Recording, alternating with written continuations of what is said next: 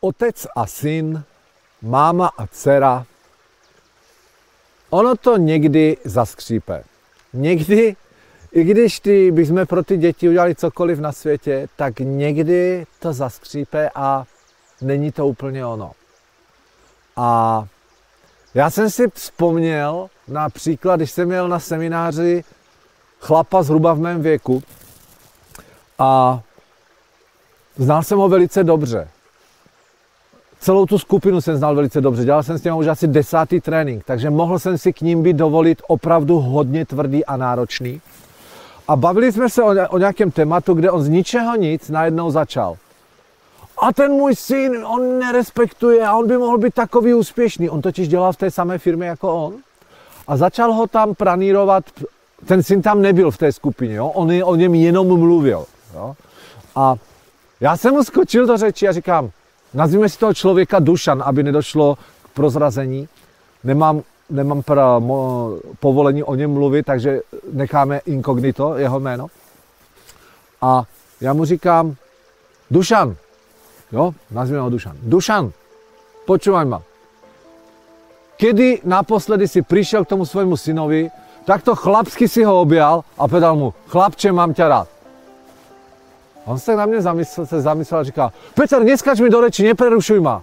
A já jsem se nedal a říkám, ne, ne, ne, ne, do, dořekneš mi to ve chvíli, když mi odpovíš na moji otázku. Kdy naposled si přišel za tím klukem, tak chlapsky si objel a řekl chlapče, mám tě rád.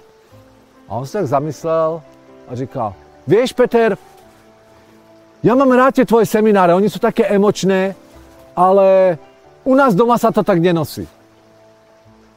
A na to jsem se otočil tady seděl nějaký Igor a mu říkám, Igor, počúvaj ma, pýtal se někdo Dušana, čo sa u nich doma nosí?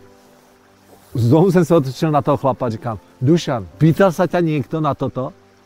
Ještě raz mi odpověď na otázku, kedy naposledy si za tím chalanom přišel a stisl si ho podal mu, mám tě rád.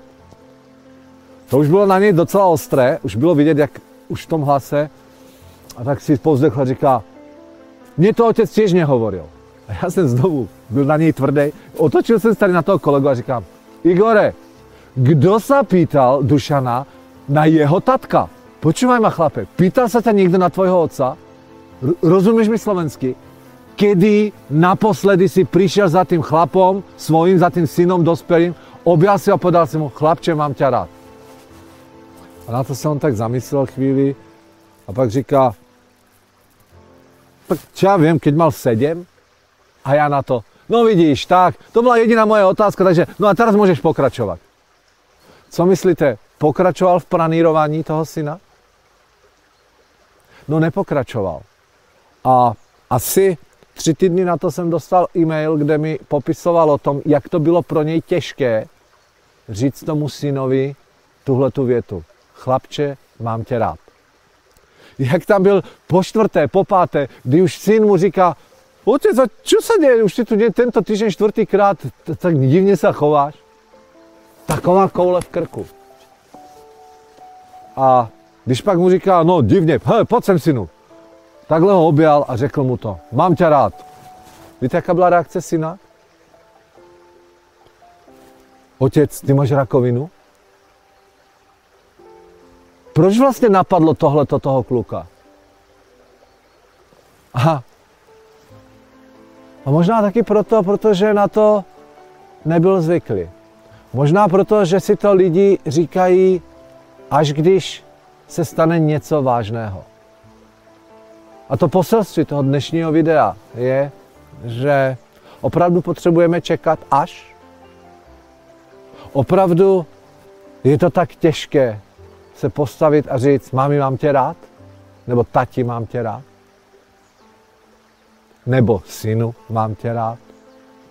Mimochodem, pokud se na tohle video dívá možná 25-letý kluk, nebo 25-letá žena, holka, děvče, tak se vás ptám, musí to být vždycky rodič, který za váma první přijde?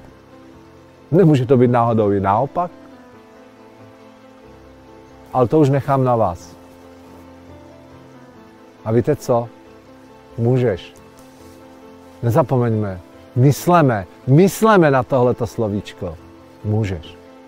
Krásný týden.